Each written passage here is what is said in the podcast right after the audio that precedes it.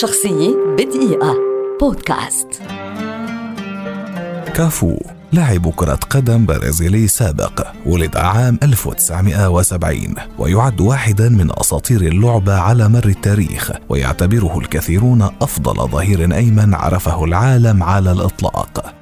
بدأ مسيرته كلاعب كرة قدم مع نادي مدينته ساو باولو في سنة 1988 وفاز معهم في كأس ليبرتادوريس في 1992 و93 وفي سنة 1995 انتقل إلى نادي ريال ساراقسطا الإسباني وحقق معهم كأس الكؤوس الأوروبية ولكنه في العام الذي تلاه عاد إلى البرازيل وبالتحديد إلى نادي بالميراس. سنة 1997 انتقل كافو إلى نادي روما الإيطالي ليحقق معهم لقب الدوري الإيطالي عام 2001 وفي عام 2003 انتقل إلى نادي إي سي ميلان حيث عرف سنوات استثنائية. بدأ كافو اللعب مع منتخب البرازيل لكرة القدم في أوائل التسعينات وشارك في كأس العالم 1994 في الولايات المتحدة الأمريكية ولعب في المباراة النهائية أمام منتخب إيطاليا لكرة القدم بعد أن أصيب اللاعب جورجينيو في الدقيقة الثانية والعشرين من زمن المباراة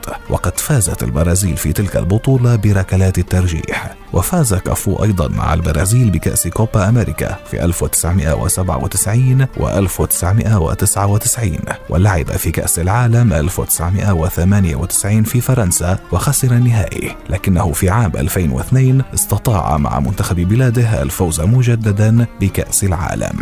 وفي كأس العالم 2006 في ألمانيا لعب كافو موندياله الأخير ولم يستطع منتخب البرازيل تجاوز الدور ربع النهائي. يعد كافو واحدا من أكثر اللاعبين البرازيليين مشاركة مع منتخب البرازيل لكرة القدم إذ لعب 142 مباراة دولية. عام 2008 لعب كافو المباراة الأخيرة في مسيرته الكروية الحافلة مع ميلان أمام سامدوريا في نهاية الدوري الإيطالي وانتهى اللقاء بفوز ميلان 4-1 وقد سجل كافو هدفا في المباراة. لتقوم الجماهير بتوديعه وداعا يليق بمسيرته العظيمة على وقع التشجيع والتصفيق. شخصية بدقيقة. بودكاست.